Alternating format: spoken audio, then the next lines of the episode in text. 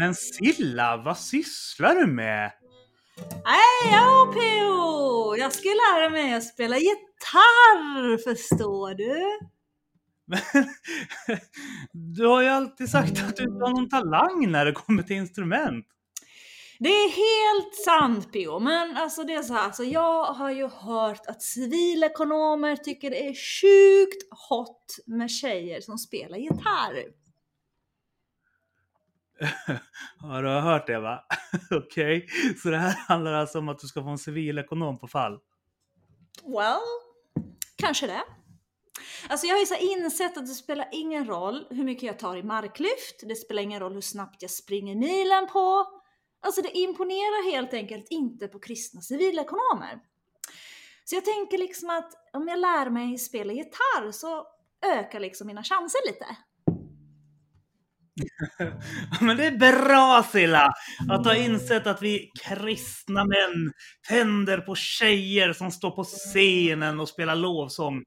Jag menar, utöver mig och Fritiof så vet jag i alla fall att ja, även Jakob Andelius tycker att det är rätt hot med gitarrspelande tjejer. Ooh, där ser du! Mitt sexuella marknadsvärde borde ju typ stiga med 20% i alla fall. Tror du inte? Jo, absolut. Alltså, fortsätt lägga upp bilder på sociala medier när du sitter med din gitarr och ser så här söt och from och tystlåten ut. Så kommer du bli utbjuden innan helgen är slut. Det är jag säker på. ja du, jag kan just tro det.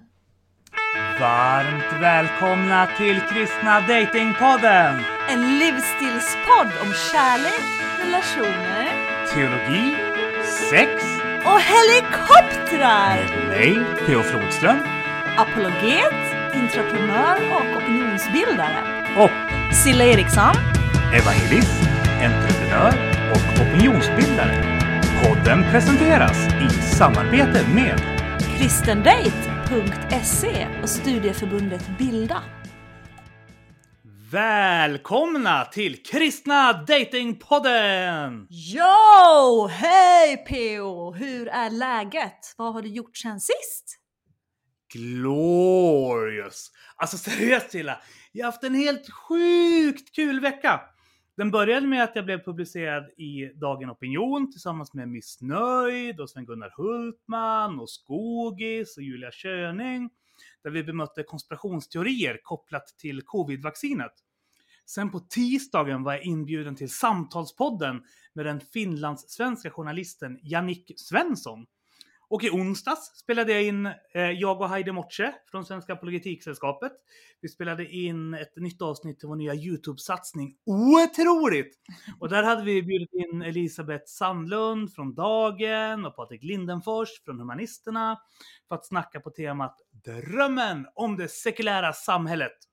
Och som grädde på moset så får jag ju hänga med dig nu ikväll i Glorious Extra Allt på svensk-finska nationaldagen. Eller om det var finlandssvenska. ja men precis, tack för hälsningen PO på Facebook. Det var väldigt, väldigt fint. Men, nej, men det låter ju PO som att du har haft en riktig glorious vecka faktiskt. Alltså jag delar ju er artikel och jag eh, tyckte faktiskt att den var väldigt bra. Men seriöst PO, alltså avsnittet med dig i samtalspodden, det var sjukt långt. Alltså två timmar. Alltså jag som tycker att våra avsnitt blir för långa, de går så här typ över 30 minuter. Det är lite för mycket för min ADHD-kropp. ja, jo, Li, lite långt kanske det blev. Men jag lyssnade på några avsnitt han hade gjort tidigare med bland annat Peter Genbeck och Monica Roll och det var intressant. Sure. Men du, vad händer i helgen då? Jag hörde att Kristin skulle vara i Stockholm. Menar du att ni ska vara ifrån varandra? Ja, Fritiof och kommunist-Erik kommer hit på älgtacos och badmys. Så det blir lite grabbhelg och så nu imorgon. Eh, och just det, just det, just det! Vet du vad som händer imorgon också Silla? Mm -hmm. Jag gör min debut som gästkrönikör i Sändaren! Oh, men glorious PO! Kul! Vad ska du skriva om? Att jag inte vill att pingstförsamlingen i Bålänge ska bli som Sankt Klara församling i Stockholm, där alla känner att de är välkomna. Okej. Ja, fast Jesus han välkomnade ju alla. Exakt! Suck. Nu låter du bara sjukt muppig, men jag antar att det klarnar om vi surfar in på sändare.se nu på fredag och läser den. Ja, vi får, vi får hoppas det. Jag menar, Sveriges minsta rikstäckande dagstidning kan ju behöva en boost i trafiken. Eller vad säger du Robban, ifall du lyssnar på det här avsnittet? Men eh, hur går det för dig Silla? Kollade du någonting på Mellon i lördags? Äh, Mello? Seriöst PO, vi moderater kollar inte på Mello. Men vad, vad då då? Nej men alltså seriöst PO, det är alldeles för mycket bidrag. Alltså det får faktiskt ni vänsterpartister hålla på med. Silla din höger! Mupp! Mupp! Kan du vara själv? Nej, vet du vad? Jag hade faktiskt gitarrlektion fram till tre i lördag natt. Du, du går verkligen in för det här myckna gitarrspelandet. Ja, men vad gör man inte för en civilekonom liksom? Alltså, alltså Silla, seriöst. Alltså, jag kom, i, när du fyller år snart, jag kommer försöka slå in en åt dig i födelsedagspresent. Fast, fast sist jag försökte med Lennart så började han fäkta och hytta med nävarna åt mig och gormade någonting om samtycke. och la la la la! Det ser jag fram emot.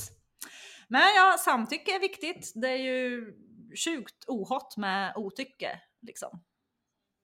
Du, jag måste förresten få berätta för dig vad som hände i fredags.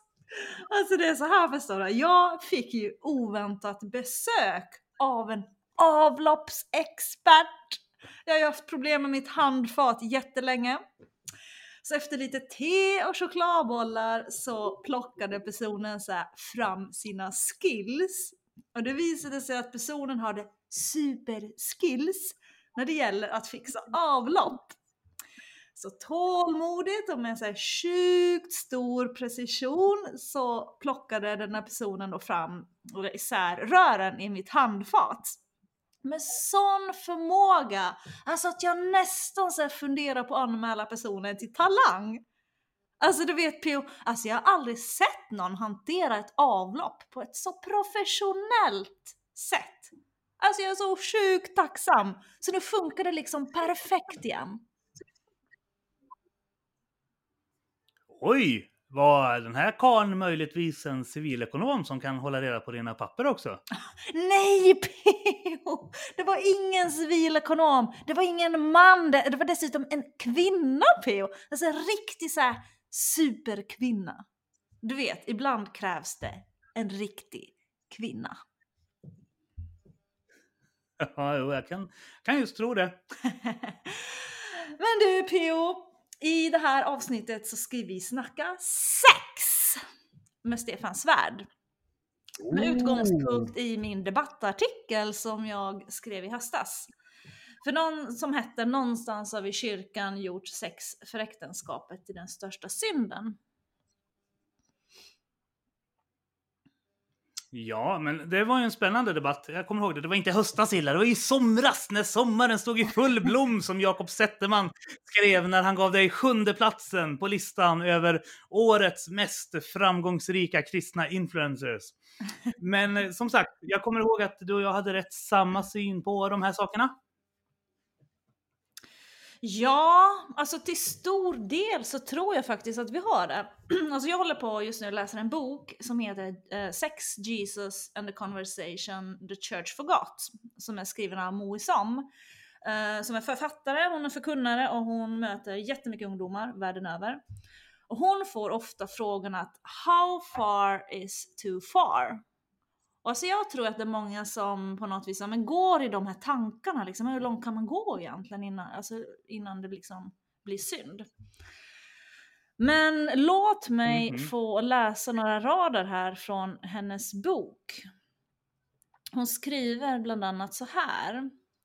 When a list of right and wrong is all that is rainforest, we begin to see the holy and hopeful Word of God as a rule book rather than a love letter written to our hearts.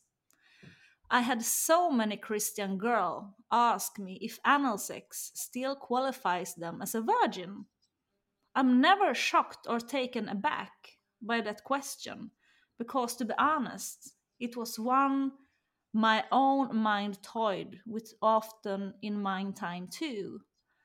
I eventually got to that point of bargaining. How far is too far? How far can I go and still qualify as a virgin? What even counts as real sex? Och sen så skriver hon så här att Our questions should shift from how far is too far to Oh God, how close can I draw to you? Please draw near to me. Och jag kan liksom tycka att det är alltså, rätt sunda saker som hon tar upp här. Alltså, så ofta så har vi, tycker jag, liksom så helt fel fokus på vad som är fel och vad vi inte borde göra. Och liksom så här. Men tänk om vi istället hela tiden så skulle ha utgångspunkten i Gud, hur kan jag liksom ära dig och hur kan jag komma dig så nära som möjligt i den här situationen? Alltså jag tänker liksom att det är mera det fokuset vi behöver ha. Vad har du PO för tankar kring det här? Jo, men alltså som jag, jag snackade lite med Jannick om det i veckans avsnitt av Samtalspodden. Eh, och som jag sa till honom, jag sa ju det som du och jag pratat om tidigare, att jag tror inte på en dogmatisk gud, utan jag tror på en funktionalistisk gud som ger oss vägledning utifrån hans outtömliga kärlek till oss. Eh, han vill inte att vi ska skada oss själva eller varandra och han vill inte att vi ska, i det här fallet då, skapa ett liv som vi inte är beredda att ta hand om utan väljer att ta bort. Mm. Alltså jag tänker ju inte att det finns någon typ så facit när det kommer till fysisk intimitet. Alltså jag tror att det varierar rätt mycket så från olika människor. Men sen en annan sak som jag har tänkt på det är också att det finns ju så olika typer av intimitet. Och jag har också faktiskt läst en bok, annan bok som heter ehm, um, 25 questions you're afraid to ask about sex, love and intimacy. Och hon skriver så här. Also consider that you can be too spiritually or emotionally intimate in a dating relationship. Emotional intimacy, spiritual intimacy, physical intimacy, commitment. Let your level of commitment be the bar that sets the pace for each aspect of intimacy. Where do you think it's appropriate to be at this stage of your relationship? Alltså anser du så här Pio att man kan vara för andligt och emotionellt intim med någon när man dejtar? Nej, det där tycker jag låter konstigt. Eh, fjärde och femte dejten som jag och Miss, eller ja, Kristin eh, hade så låg vi i hennes soffa och järngosade hela natten. Det var hur mysigt som helst. Och sen alltså så här, andlig närhet. Alltså det känner jag med både dig och Skogis hela tiden. Så det tror inte jag är någonting exklusivt för romantiska relationer. Eh, samma sak med emotionell närhet. Jag och Fritiof har en jätteintim emotionell bindning. På grund av att vi ofta förstår varandra bättre än vad vår övriga omgivning förstår oss. Mm, eller hur? Alltså för min del, alltså jag kan faktiskt känna uh, mera intimitet när jag känner att jag så emotionellt känner ett förtroende att liksom dela saker från djupet av hjärtat, i förtroende till den andra personen. Alltså där kan jag verkligen så, känna en närhet och en intimitet som faktiskt kan vara starkare för mig än om en person exempelvis skulle kyssa mig. Um, men alltså ur ett bibliskt perspektiv, kan man vara för nära rent andligt och känslomässigt? Alltså jag har nog inte tänkt på det så. Silla, nästa civilekonom, säg till den att kyssa dig på halsen så kommer du få se att kyssar kan kännas sjukt intima. Men eh, jag, tror att vi, jag tror att vi kan knyta an till människor både känslomässigt, kognitivt, socialt och sexuellt det är därför Bibeln har så många olika begrepp för kärlek. Till och med fler faktiskt än vad ni finlandssvenskar har för konceptet som uppstår när ni kastar vatten på bastuaggregatet. Men den vanligaste är ju agape. den självutgivande kärleken. Och sen är, det filoke, syskonkärlek, alltså den mellan två kristna vänner som du och jag. Eh, och sen har vi eros som är den passionerade, lustdrivna åtrån till en annan människa. Men den kan ju i sin tur också vara både fysisk eller psykisk. Som när du till exempel tänder på en kille som är bra på att hålla reda på papper.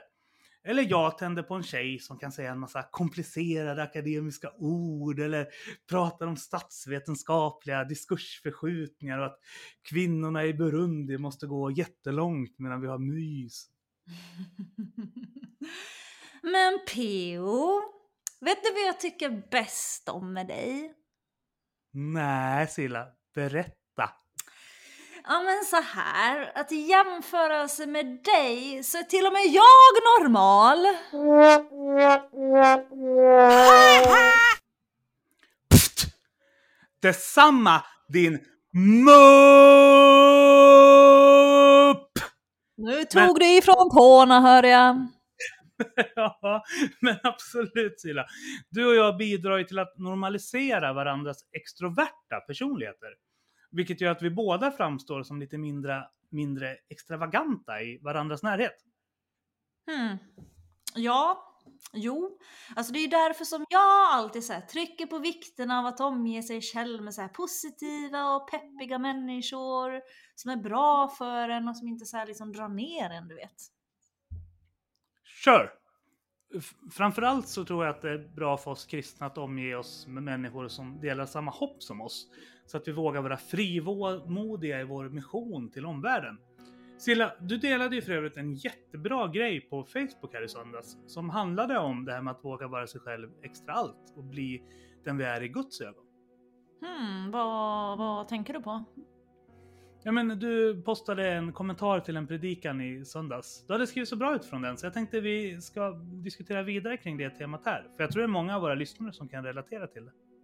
Ja, just det, det är sant. Alltså jag lyssnade på en predikan av Craig Rochelle och eh, den handlade om felaktiga sanningar som vi ofta matar oss själva med utan att egentligen tänka på det.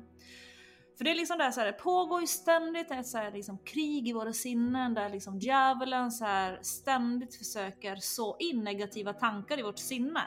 Som handlar om att vi inte är tillräckligt bra. Att vi inte kommer lyckas på olika sätt och att det inte går att lita på Gud. Så att liksom så här, tro inte på allt du tänker. För det skapar också vår verklighet. Utan jag tänker istället så här, fråga dig själv om dina tankar går i linje med vad Gud faktiskt säger om dig och vem du är.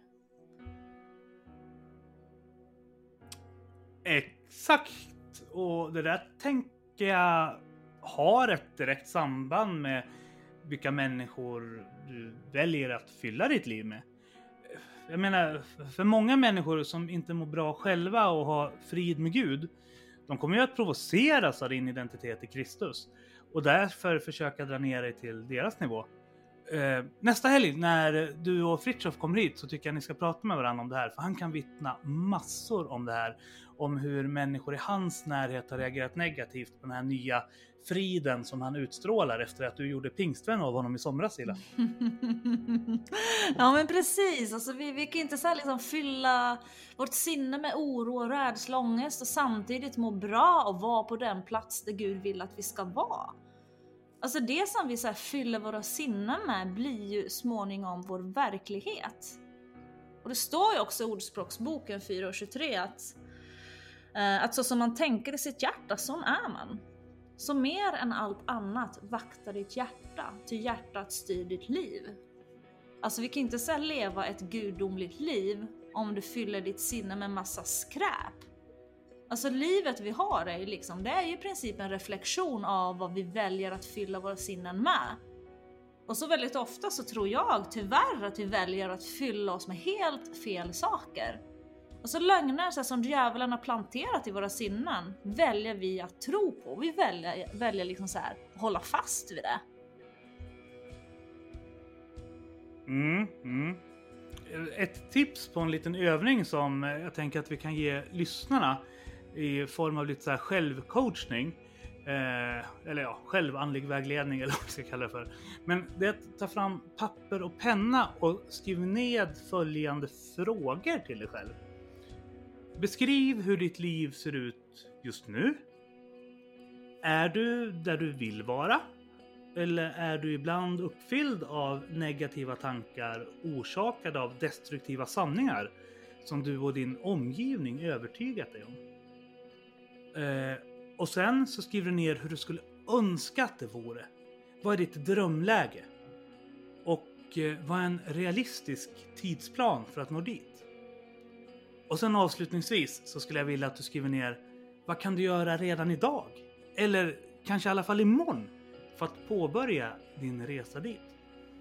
Yay, nu kommer coach PO fram här. We love it.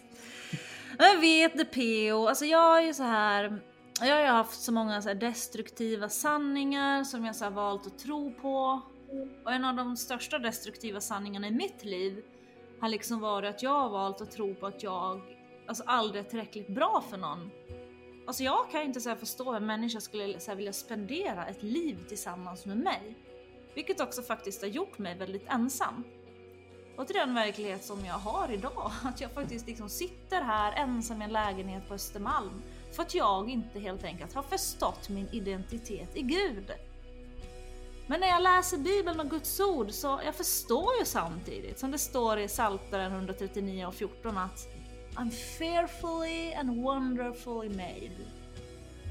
Alltså jag är inte vad andra säger att jag är. Så jag är ju faktiskt framförallt inte vad mina lögnaktiga tankar säger att jag är, utan jag är den som Gud säger att jag är. Och jag tror att vi, liksom så här, vi behöver förnya våra sinnen och börja liksom så här, fylla oss med Guds sanningar om oss. Alltså Guds kraft har gett oss liksom så här, allt vi behöver för ett gudomligt liv. Alltså han har gett oss den styrka vi behöver för att göra det han har kallat oss till. Och när jag är svag så verkar hans kraft i mig. Och så, så här, det här tycker jag är så coolt. Alltså samma ande som uppväckte Jesus ifrån de döda bor i mig. Alltså hans kraft är i mig när jag inte har det som krävs. Alltså han har gett mig allt jag behöver för ett gott liv. Alltså I can do all things to Christ who strengthen me. Alltså det är verkligen så. Amen! Preach it sister! Alltså, Gud vill inte att du ska sitta ensam. Han vill inte att du ska vara orolig och ångestfylld. Han vill inte ens att du ska se ut på något annat sätt. För han har skapat dig exakt så som du är och precis så som han vill ha dig. Tänk om vår självbild skulle närma oss lite mera Guds bild utav oss. Att vi är perfekta skapelser i Kristus. Jag menar precis som du sa Silla. You are fearfully and wonderfully made. En lejoninna. Och du förtjänar bara det bästa. Han vill ge dig allt det goda som ditt hjärta längtar efter. Så Silla, våga tro på det och leva det. Amen bro! Från och med idag så väljer jag att tro att jag faktiskt kan få vara tillräckligt bra för någon. Mm. Glorious! Och som sagt, kom ihåg att du är en lejoninna Silla! Yeah! ja, men så nu känner jag så här, P.O. att jag bara liksom, du vet, så vill be och lovsjunga Gud ett tag. Och så har vi inte så här någon veckans låt som passar min sinnesstämning så här innan vi går hem till min granne Stefan Svärd. Det ryktas ju dessutom om att han har så här, tänkt bjuda på sin egen komponerade morotssoppa. Ja, det blir ju perfekt nu när du har blivit vegan och allt. Hur går det med det projektet förresten? Silla Vegan to be 2021? Nej, ja, det har jag lagt på hyllan P.O. Jag har kört i fem veckor. Och jag, nej, nej, jag behöver mina ostar. Det är bara så. Ja, det kommer du få nästa lördag när du kommer hit. Massa ost och skaldjur och grejer. Oh. Tess som vars födelsedag vi ska fira, hon har, delar ju din svaghet för både ostar och skaldjur. Så jag tänkte bara mm. maxa på med ost och skaldjur extra allt. Ja, oh, det blir ett glorious PO. Ja. Men eh, veckans låt, det handlar faktiskt om exakt det som vi har pratat om. Om att ha blicken fäst på Jesus och låta hans bild av dig förvandla dig istället för omgivningens och dina egna destruktiva sanningar. Låten heter Point Me At The Cross och den är inskickad av Maria Fagré från Örebro. Eh, som annars är känd från Andreas Wistrand band. Jag tror hon pluggade samtidigt som du och jag också Silla på Örebro teologiska högskola. Eh, sången är i alla fall från hennes debutalbum You See Me True. Och eh, den är, låtarna på den här skivan, de är alla skrivna av henne när hon gick igenom en livskris. Eh, så de har temat om att få komma till Gud precis som du är, uttrycka sorg, besvikelse och smärta helt osensurerat. Och att be Gud möta dig i allt det där. Och även trots allt som pågår runt omkring dig, tro att Gud är god och hitta en plats av tillbedjan mitt i mörkret och besvikelsen. Så jag tycker vi lyssnar på Maria Fagré så tar vi och promenerar hem till Stefan Svärdsen för lite sexsnack. Yay!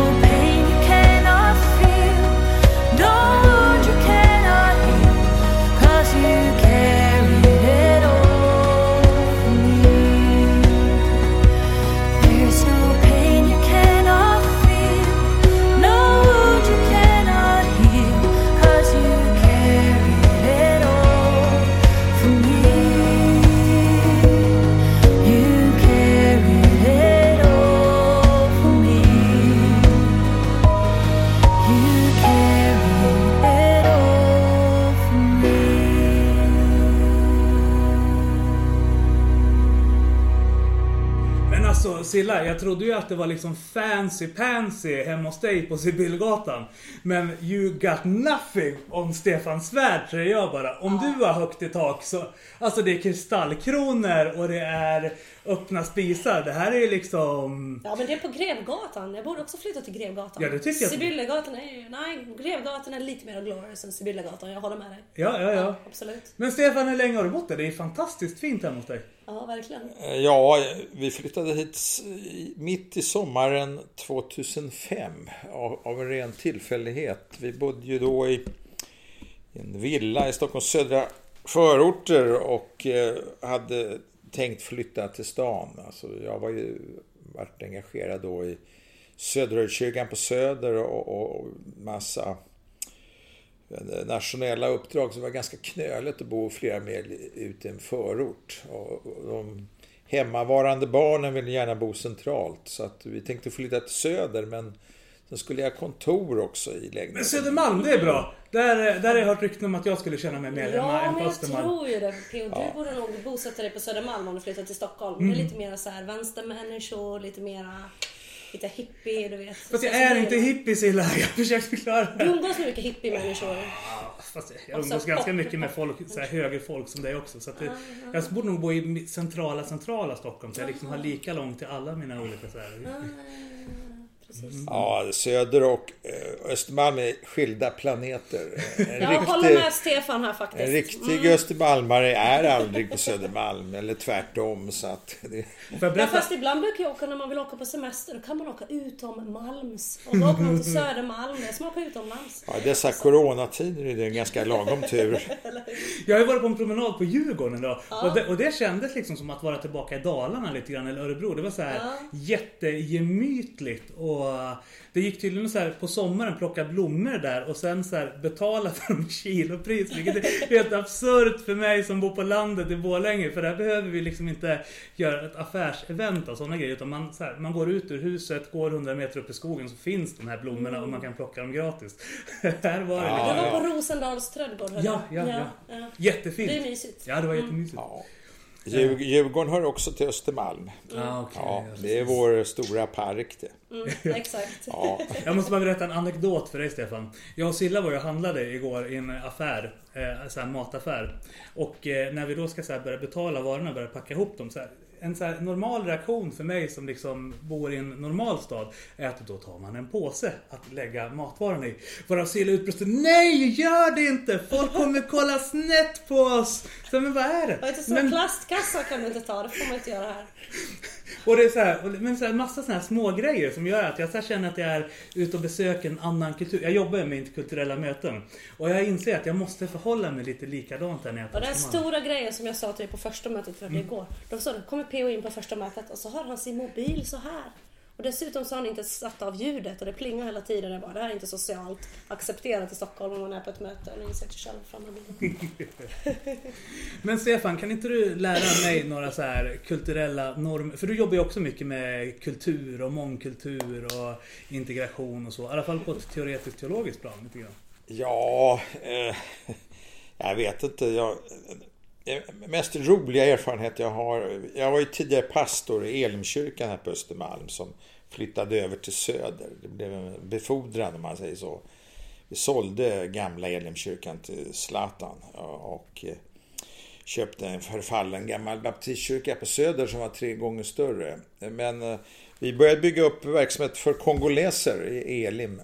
Och en söndag så gick jag ut med vår kongolesiska församling och vandrade på Östermalm för att gå och dricka kaffe efter söndagsgudstjänsten. Jag gick där med 50 kongoleser. Eh, och jag har aldrig sett så stora ögon någonsin. Alltså det, det existerar inte att det kommer 50 mörkhyade på, på vandrar på Östermalm. Då kommer man från kyrkan. Mm. Enda platsen är möjligt. Samma reaktion får du om du är ute och joggar på en Hammarbytröja. Eh, då möts man av hatiska blickar om man gör det på Östermalm. Det, är eh, totalt... och, och Gör du samma sak på Södermalm, men jag ute och går med en Hammarbytröja, då ler alla mot dig. Så där kan du hitta några så här... Vi måste säga det till Samuel innan han kommer ikväll. För att han är ju Hammarby for life liksom. Det är Bajen, Bajen, Bajen. Ja, inga, inga. Ja, jag har bott så många år på Söder så jag har inte släppt Bajen. Alltså du bodde på Södermalm innan du kom till Östermalm? Eller på södra sidan alltså. Mm.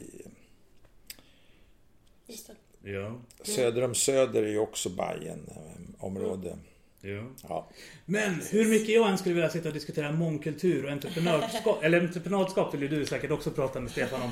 Så är det ju faktiskt inte därför vi är här och våldgästar, våldgästar dig på din 65 födelsedag. Mm -hmm. Utan det är ju så här att Decillinator var ute i dagen i somras och skrev om ett av sina favoritämnen.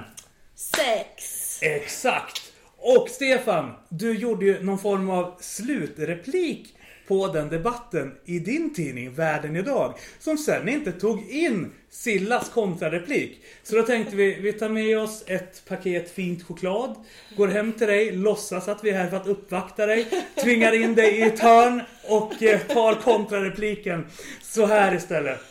Men jag kan ju lugna dig lite grann med att eh, jag och Silla hänger med Olof Edsinger och Stefan Gustafsson och vi är inte så oöverens med dem som det kan verka i offentligheten. Men vi tänkte ändå att det kan bli lite glorious extra allt att få den här duellen mellan dig och Silla live i Kristna Datingpodden. Jaha, oj vad spännande.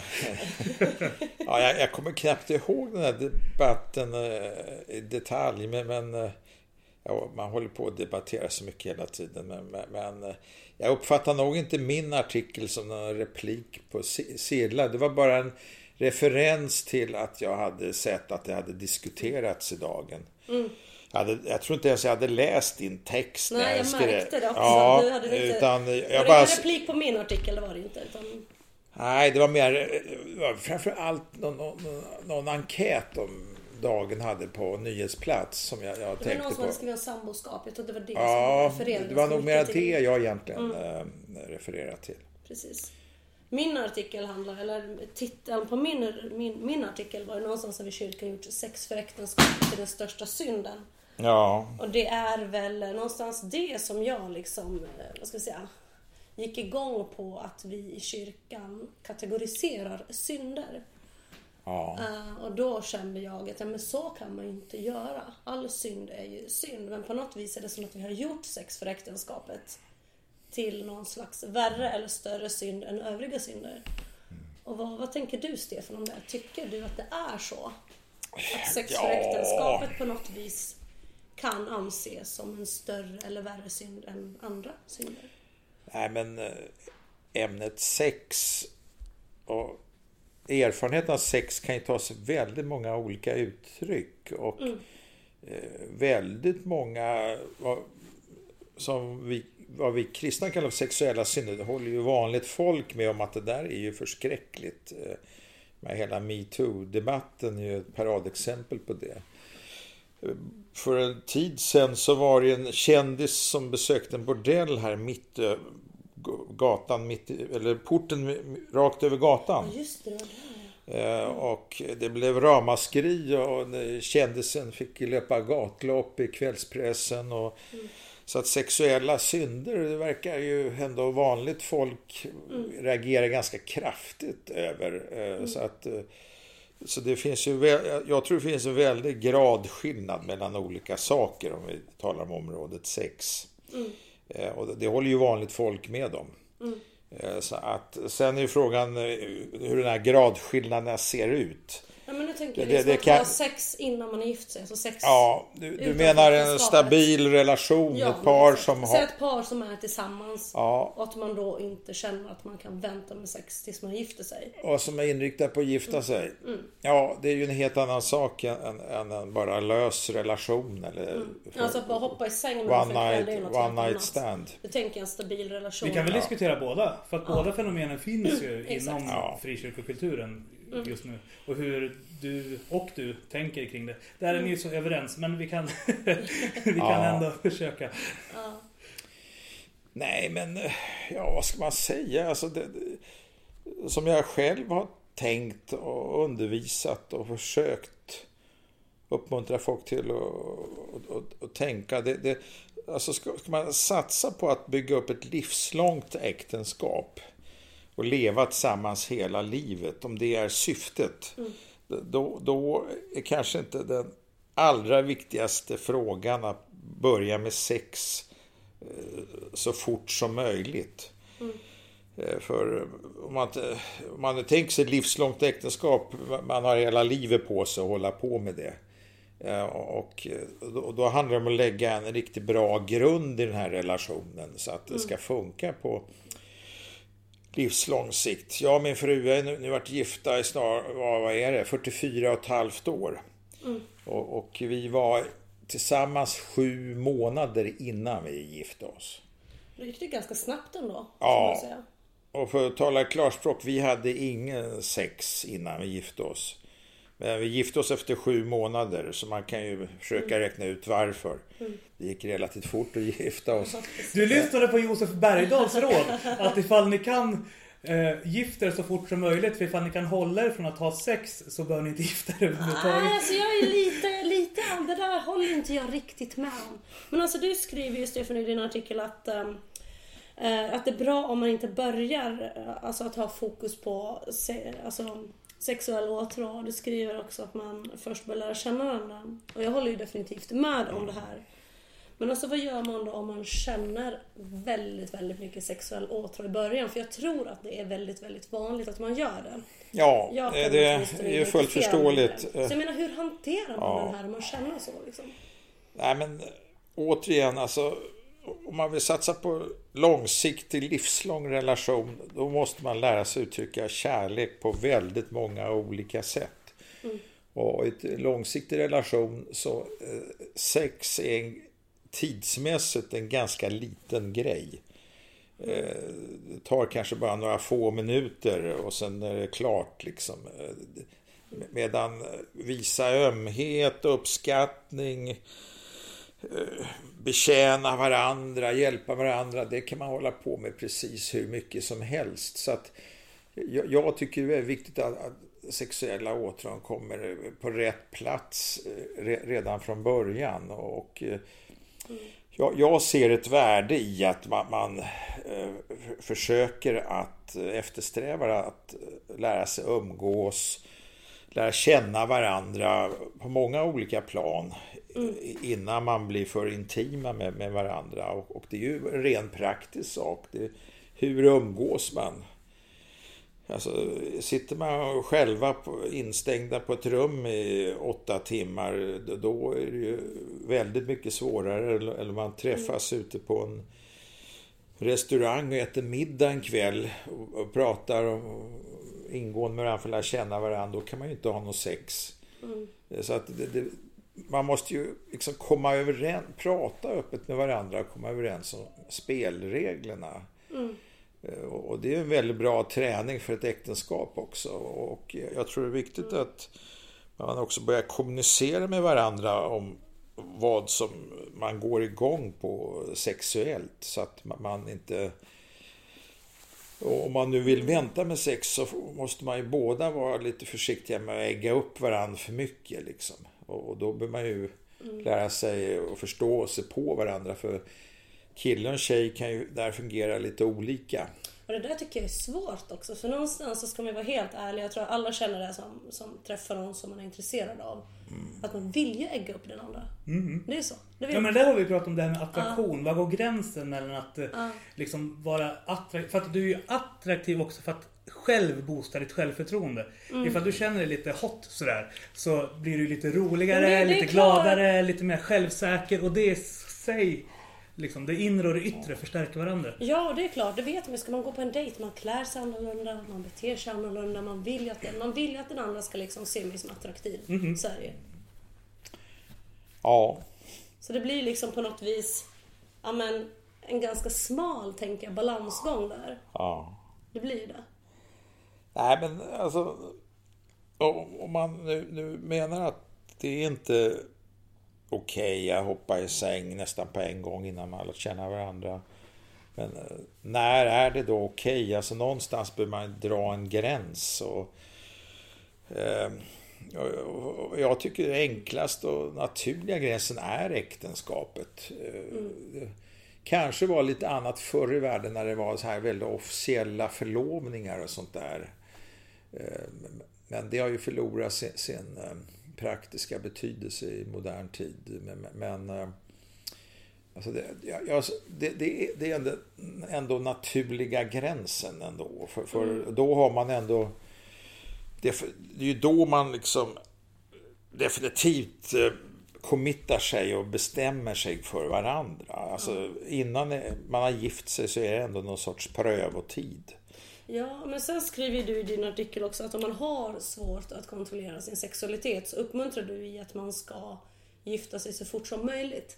Och det var ju det där som jag var lite kritisk till i min artikel. Att jag tänker så här, när man är 20, man är kanske inte så färdigutvecklad, man är kanske inte alla gånger så mogen att fatta ett sånt beslut och vem jag ska spendera resten av mitt liv med.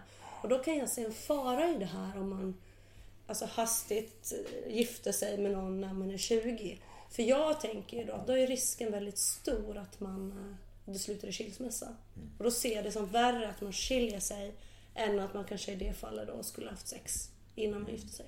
Jag Förstår tror man skadar sig själv och riskerar att skada andra i högre Ja, grad. men förstår du hur jag tänker där Stefan? Ja, nej men eh, panikartade äktenskap är ju inte bra. Nej. Men där menar jag att man lite ändå kan påverka det där så man inte hamnar i den eh, situationen. Och det har ju också att göra med lite hur man, hur man umgås och är lite klok och är eftertänksam.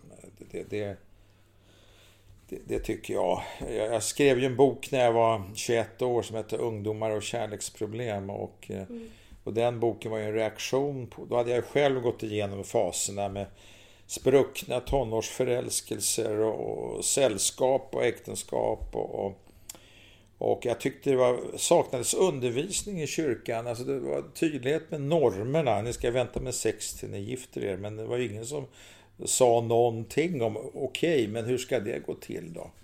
Hur ska man tillämpa det? Och, och, och det försökte jag då väldigt enkelt. Hade lite bibelstudier och som jag tecknade ner i en bok.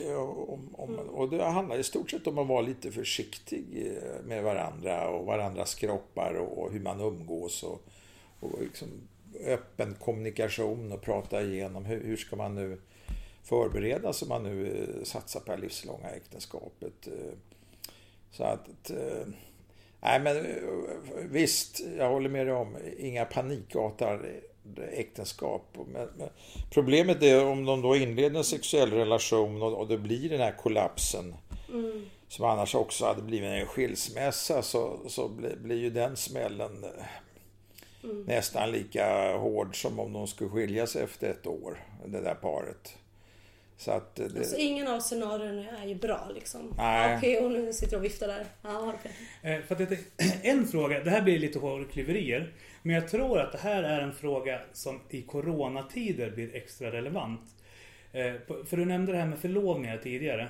Och eh, många personer eh, har ju en, en drömbild. Alltså så här, en del har gått omkring och drömt om hur deras bröllop ska vara från det att de var 5-6 år. Jag kommer ihåg så här, en av de första konversationerna jag och min mormor hade var när jag och mormor satt och planerade Det är som mitt jag bröllop. och Peo, det pratade vi om igår kväll. Ja. Mitt bröllop ska vara, gifta mig på en alptopp och Ja, ja, sådär. ja.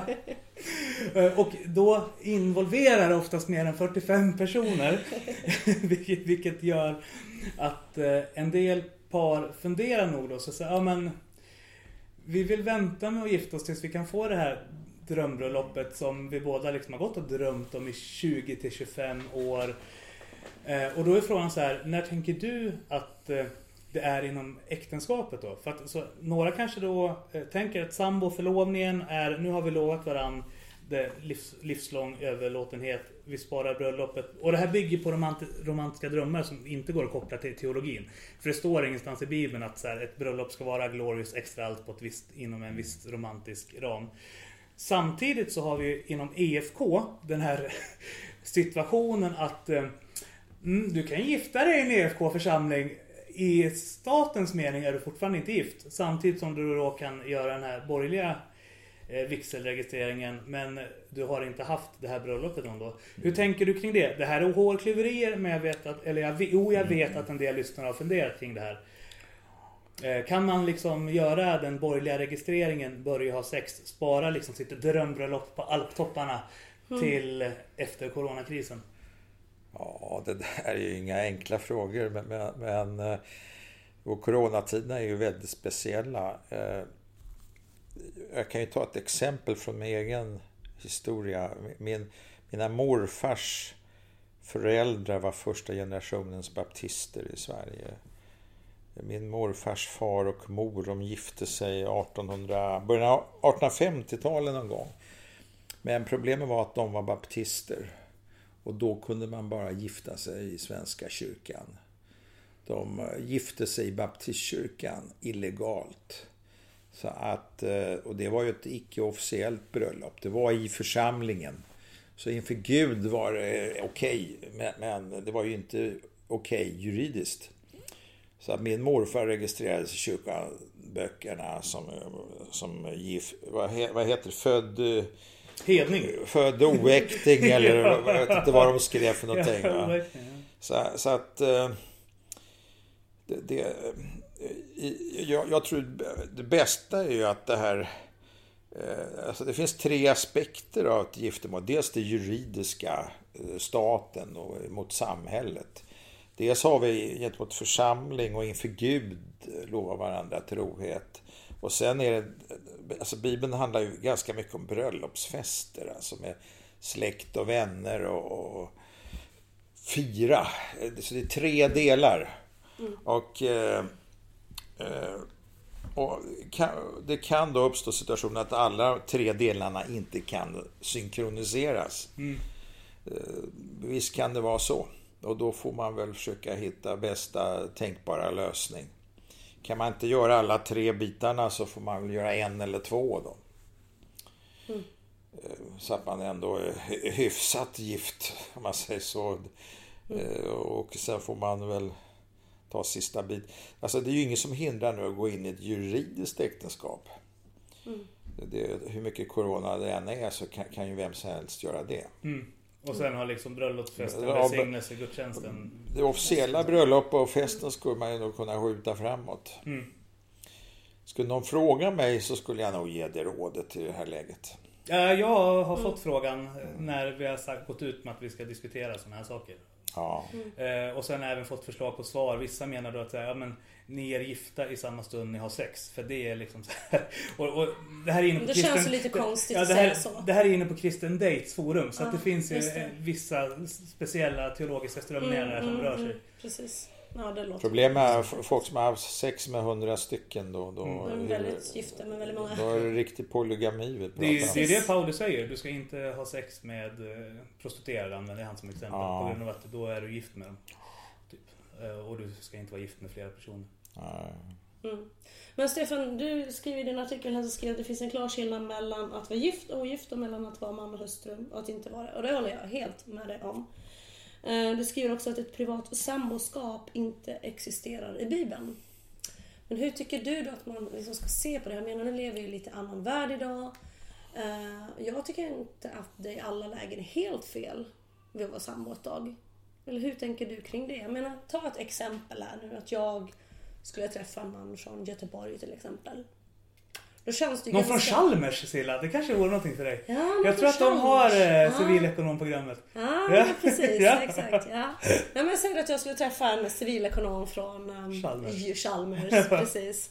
Och så pendlar vi liksom så på helgerna. Så här, ska jag då bo på hotell varje helg jag åker dit? Det känns lite opraktiskt Mm. sådär.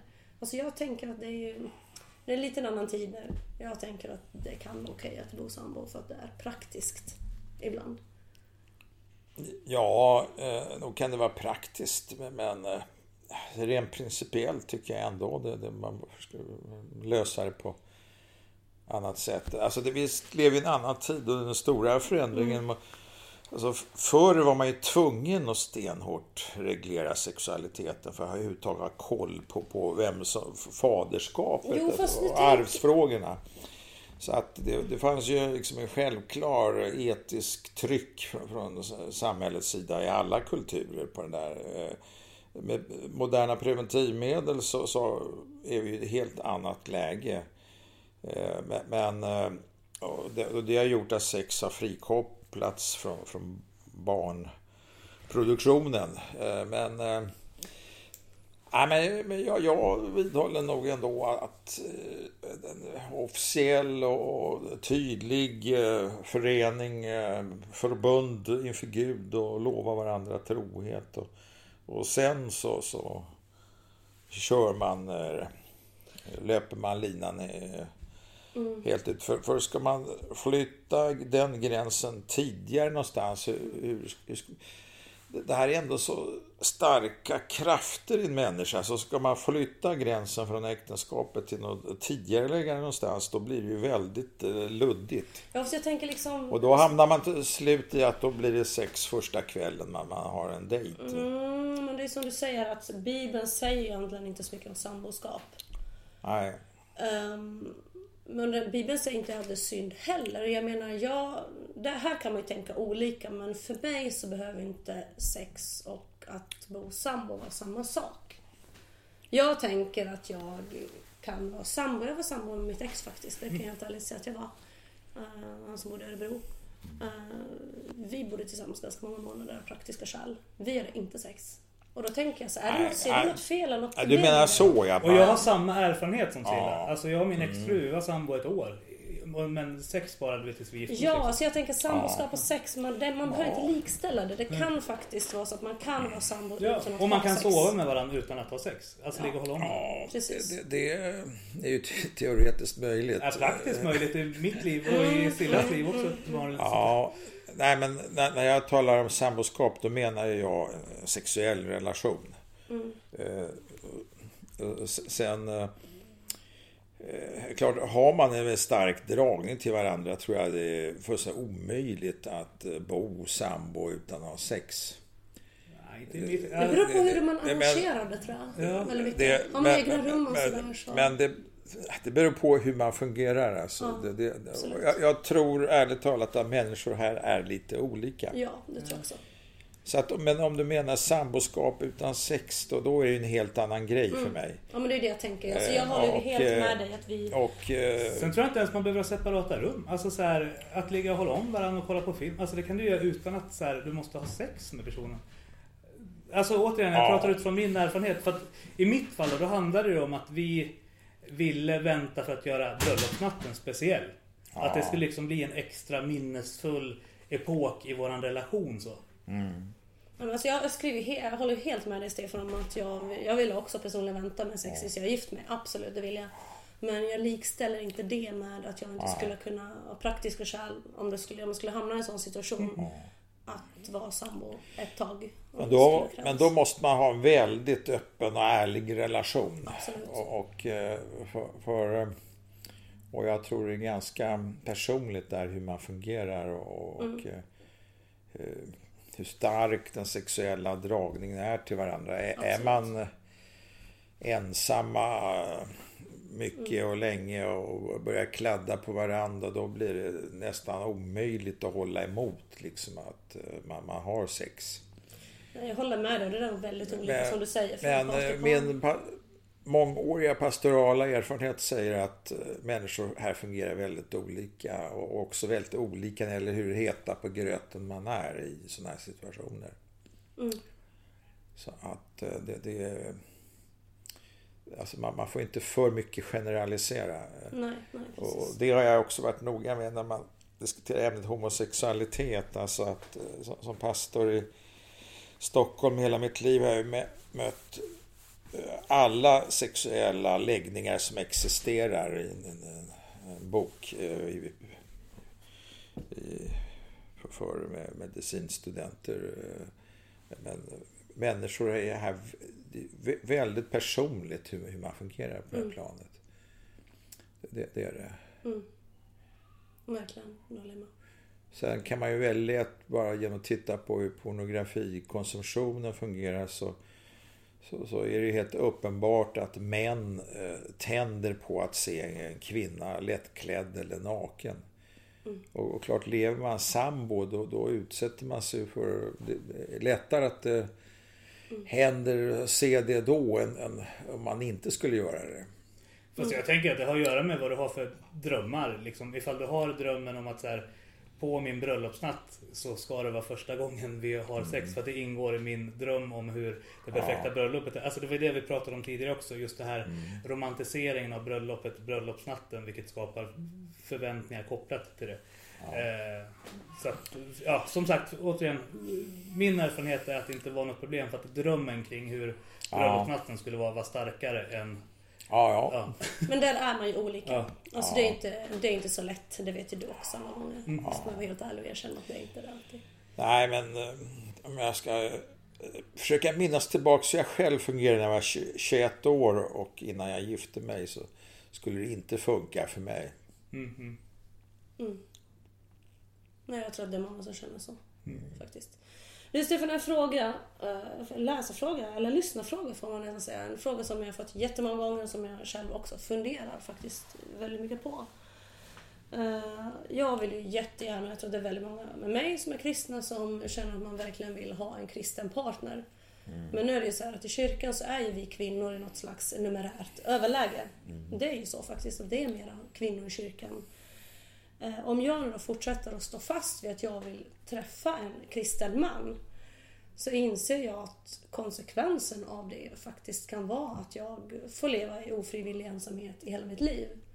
Och någonstans så tänker jag, men hur ska man liksom hur ska man tänka kring det? Jag menar, har du 10 äpplen i en korg, du kan inte äta 15. Någonstans måste man acceptera och se att det är, vi är i ett numerärt överläge liksom. Och hur, man får inte ihop det pusslet för vi är ett antal kvinnor som kommer lämna över. Och jag kanske är en av dem. Och jag vill ju stå fast i det här och säga att ja, men jag vill ha en kristen man. När man ser siffrorna, det får, går inte ihop liksom.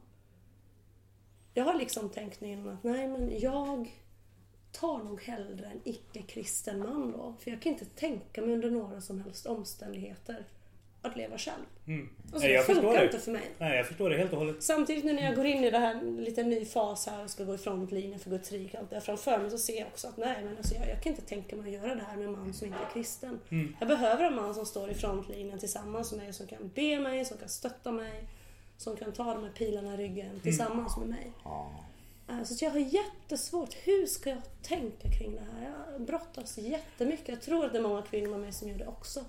Så vad skulle du vilja säga Ja, till de som det- står i det här? Liksom? Det här är ju en klassisk fråga. Alltså, generationen före mig eh, var ju exakt samma problem.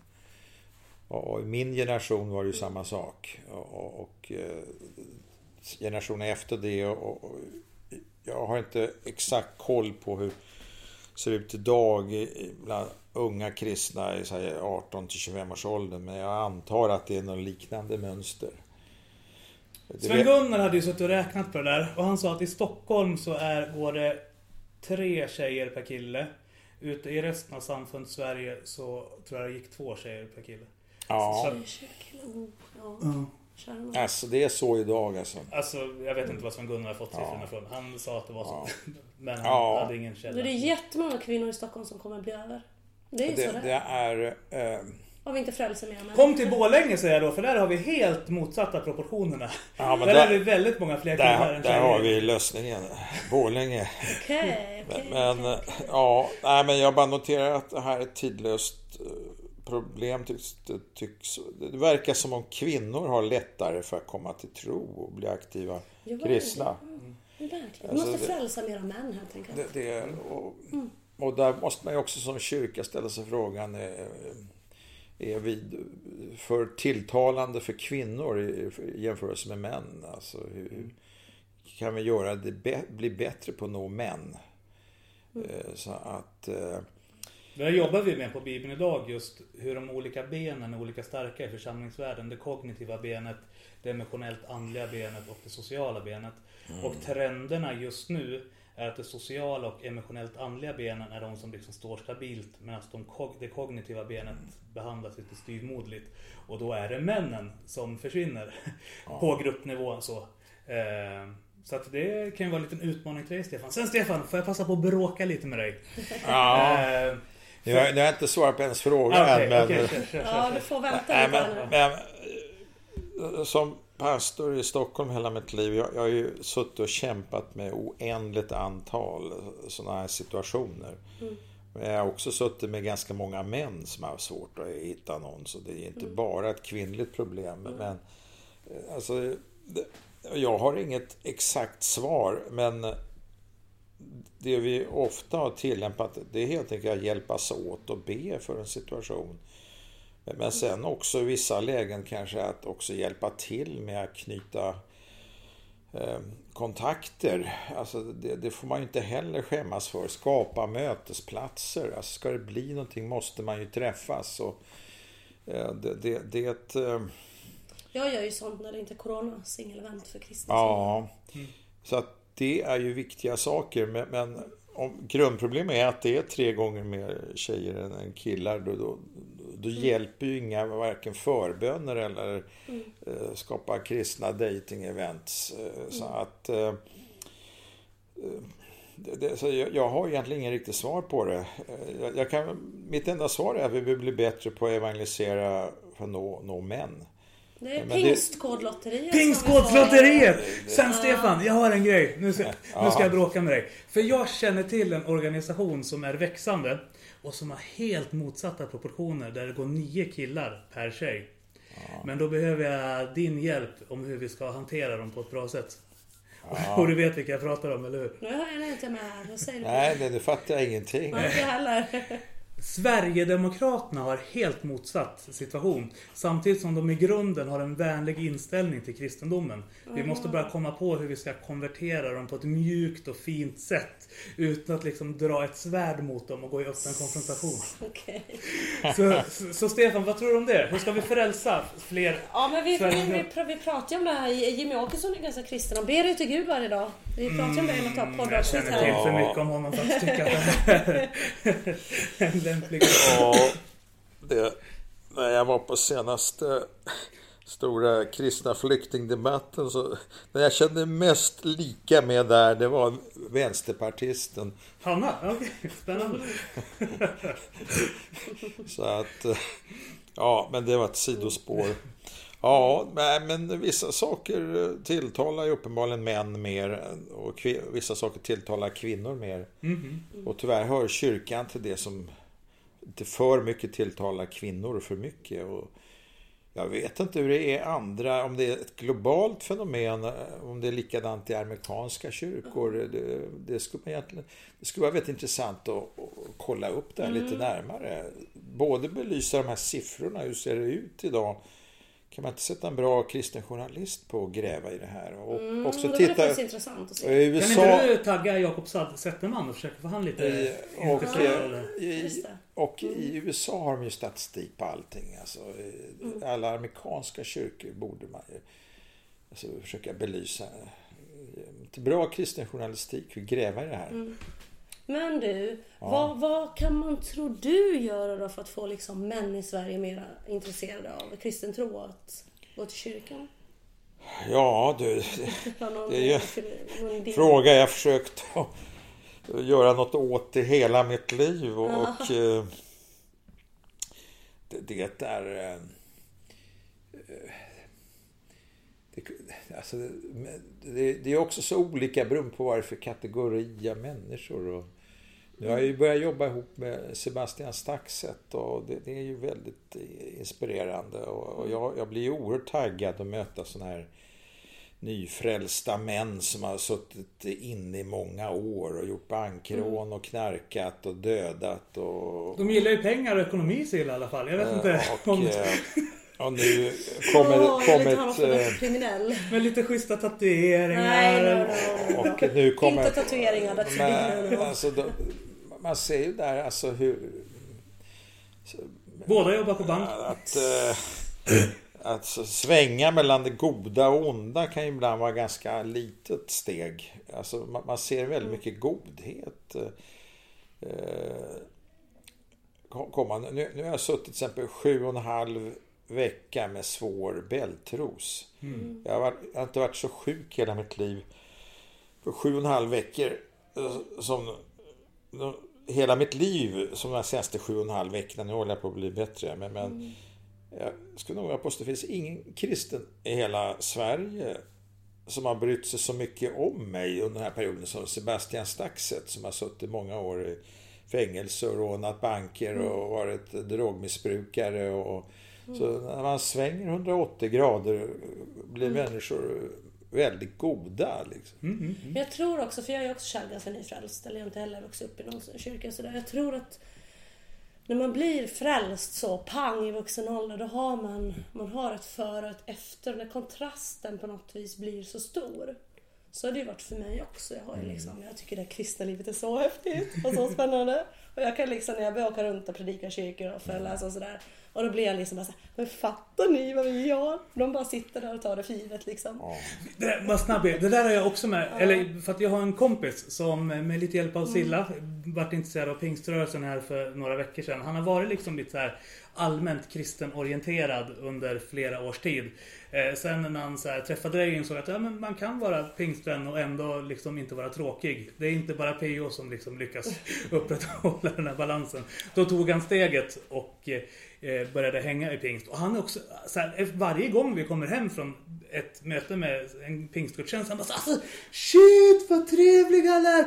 Åh, alltså så här, vad fantastiska alla är! Så, men, men så här, de, de är, så, så där är ju folk så här. Nej det är de inte! Du har hängt med kristna för länge PO! Du fattar inte hur annorlunda ni är mot människor i majoritetskultur. Så att det där du säger om att vi blir blinda för liksom hur glorious det kan vara. Nej, men alltså, det är klart att man har växt upp i det här sammanhanget och haft det ett helt liv. Det är klart att man blir lite hemmablind. För mig som är, liksom, kommer in i det här bara pang. Ja. Wow! Så här. Ja, det, det blir den här förlorade sonen som kommer hem och, och, och, och tyvärr har ju väldigt många av de som har vuxit upp i kri- kristna miljöer, alltså de, de, de har blivit lite blasé på det. De tar allt för givet och Exakt. tycker att världen utanför är mycket mer spännande istället. Och sen kanske de långt senare i livet kommer till insikt om att äh, det kanske inte var så. Så då- det, det, det finns väl- väldigt brokiga erfarenheter här och livsvägar. Ja. Verkligen. Avslutningsvis då. Vi kan ju inte eh, undgå att ställa frågan nu när vi sitter liksom med mannen, myten, ledarskribenten, entreprenören, eh, legenden kanske jag redan har sagt, men eh, svärdet liksom. Vad är dina tre bästa dating slash raggningstips till unga kristna singlar som Precis. liksom jag och Silla brinner av längtan att träffa en glorious livspartner som vi liksom kan gå i strid för Guds rike tillsammans med. Vad säger Stefan Svärd, pastorn, föreläsaren, inspiratören till oss och alla de som lyssnar? Så du menar datingtips? Alltså. Ja, datingtips, raggningstips. Det De flesta som lyssnar är singlar. Ja. Vi har ju en del Ja. också, men de flesta är singlar. Nej men... eh, Ja, det där var ju en ganska svår fråga. Alltså, jag, problem, om jag backar tillbaks till mitt eget föräktenskapliga liv då. Så, så för mig var det här jättesvårt. Alltså, jag, jag, jag var genuint alltså, blyg och skraj för tjejer. Och, och, och hade då någon, någon så här kra, kraschad tonårsförälskelse bakom mig som sänkte mitt självförtroende till noll gäller, på hela det här området. Så jag, jag trodde som 19-åring att det fanns nog ingen tjej som överhuvudtaget ville ha mig. Så så lågt var mitt självförtroende. Alltså jag blev så bränd så att jag, jag, jag vågade ju knappt eh, ta något initiativ. Jag, jag skulle få liksom änglabesök eh, ungefär för att våga göra någonting. Men, men sen blev det ändå att jag, jag fick till en relation med, med den kvinnan jag gifte mig med och levt med sedan 44 och ett halvt år. Så att eh, men det gäller ju också att kunna bearbeta sin egen osäkerhet och, och, eh, och, och, och, självkänslan. Alltså hur värderas jag av motsatta könet? Mm. Och jag, jag hade ju svårt med det där. Alltså att, eh, för, för om man har väldigt dåligt självförtroende då, då blir det ju en del, en del människor är ju väldigt framåt och framfusiga och har bra självförtroende i naturen. Och, de kan gå på vem som helst. Eh, Tjena, ska vi ses imorgon morgon kväll eller så? Va? Men, men den som inte är så framåt och framfusig och självförtroende har ju mycket svårare med de här stegen. Så att, kan man från kyrkans sida hitta hjälp för att eh, få folk att träffas så tror jag det är väldigt bra. Att man, man, man eh, och jag tycker inte att det är fel i en kyrka att man, man, man- också kan ha personer som är lite såna här äktenskapsförmedlare som lite kan... Lite Det är känsla... det vi är! Eller så här, ska bli. Någon Ja, form av bygg, Men bygga upp alltså se vilka, vilka kan passa ihop och... och Vi ska också starta matchmakingbyrå. Ja fast du mobbar ju alltid mig när jag försöker fixa killar till dig. Du säger att "Ja, det- PO. Gör jag ju inte. Jo sist så sa du såhär PO. Ja, men Jag kommunistmän vill jag inte ha. PO, jag tror att du ska starta en annan karriär än att matchmaka folk. Ja, Seriöst. men han matchmakar med kommunistmän och jag vill ha en eh, civilekonom i blå skjorta. Men han tränar ju hela tiden. Ja, för det krävs det. mer. Ja, inte vänstermuppar PO. That's a big. Mm. Så här, ja, eh, det, det var en jättesvår fråga. Men alltså, en del klarar det här på egen hand. Alltså. Men, men sen tror jag... Alltså, många kristna är också lite för försiktiga. Och, och, de, och del väldigt andliga kristna, de, de ska ha så 120 procents övertygelse om att det är Gud med i det så att de, de kan bli passiva. Det händer ingenting liksom. Alltså det, det jag kan uppleva är liksom att en del så är man i det här diket att man sitter hemma i sin kammare och ber till Gud om att min drömprins eller drömprinsessa ska knacka på min dörr eller flyga in genom mitt fönster. Och jag tänker att, det, men jag säger inte att man inte ska be, det är klart det är viktigt att man ska be, men man kan inte heller bli passiv. Förstår du vad jag menar? Och Jag, jag tror att det är alldeles för många som, som blir lite för passiva. Jag är inte i det diket. Mitt dike är att jag springer på alla bollar. För att jag är så rädd för att missa någonting som Gud gör. Så att jag springer på allt. Och det är inte heller bra. Så att jag tänker att någon slags liksom mix där. Att eh, spring på lagom många bollar, be till Gud. Jag är ju lite som dig där fast jag ser det inte som ett problem. Så att jag, alltså, jag tycker att man ska liksom pröva alla vägar som dyker upp och se. Ja fast för mig i ärlighetens namn funkar det inte att springa på alla bollar. Då ska jag bara... Nej, nu låter det dumt när jag säger sådär men då ska jag bara sitta på massa dejter hela dagarna. Ja, okej. Ja, ja. Men, Men vad, vad är bollar alltså? Nej men alltså folk som hör av sig till mig till exempel. Kristen Date, ska vi vara helt ärliga.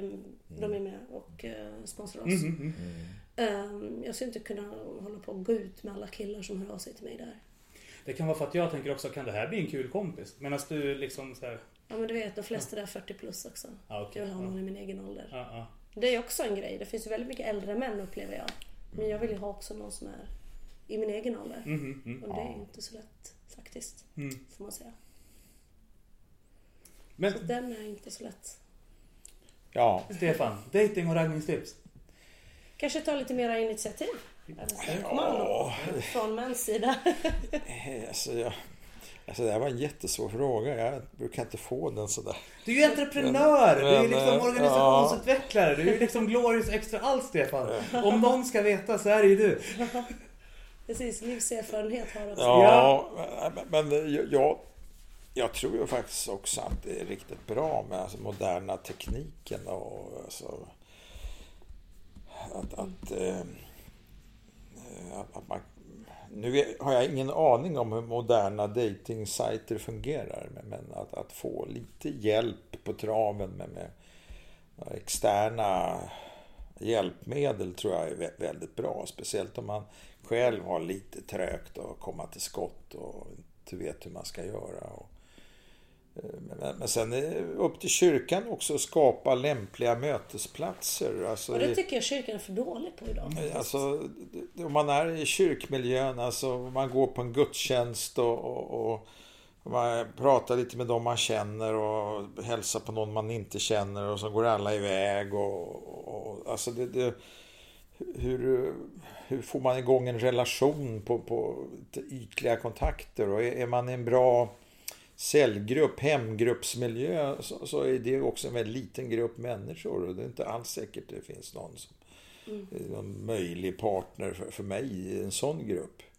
Så att det gäller ju Ofta uppstår ju sådana här kristna äktenskap i sådana här bibelskolor och där man möts under mer fastare former en längre period. Jo, så är man 20 så funkar det, men nu är vi 35. Så att då är det ju liksom... Ja, man fast det- det- andra plattformar Ja, och ställen. Ja, fast det, det, det kan, kan nog hända även i, i 35-årsåldern. Alltså att man möts. I, men poängen är det jag säger att det finns lite mötesplatser där- folk möts, inte bara ytligt och tillfälligt utan under en längre period. Det, det är ju samma effekt också om man jobbar ihop. Så, så, så får man ju mer tillfällen. Med så här snabba, korta möten, då är ju bara de här mest framfusiga som hänger på låset liksom. Det, det var som eh, jag, när jag var med och ordnade en resa från Sverige till Reinhard Bonkes Eurofire-konferens 1987. Eh, då, då, eller var det 86? Jag minns inte. Då var Carola med i vår resa. Då var ju hon ung och superkändis. Och, och, eh, och då var en ung norrman med på den här resan. Eh, Och han såg att det var en snygg svensk tjej här. Han hade ingen aning om vem hon var. Alltså. Och det var ju Runar då, så att han, han började lite stö, stöta på henne där, om jag fattar det rätt. Fick någon typ av kontakt. Ja, Men, men eh, med facit i hand, vet jag inte hur. Men han, var lite framfusig i varje fall och eh, det blev ju ändå ett eh, äktenskap och, och b- barn till och med av det. Även om det långsiktigt inte blev så bra tydligen. Vi kanske ska försöka starta något företag tillsammans med Stefan Silla. Eh, Matchmakingföretag. för- Ja men alltså Ja. ett kristet matchmakingföretag som Ja, jobbar lite ja. grann med events och att skapa de här mötesplatserna. Mm. Jag tror på det. Absolut, Men jag tror det- det också. Ja, men det känns som en diskussion som vi ska göra utanför podden så att Mm. ingen snor våran idé. Precis. Nej, just det. Så Ja. att, eh, vad tror ni om att eh, börja avrunda och försöka få Stefan att vara med lite grann i våran kristna datingpodden tradition? Ja, precis.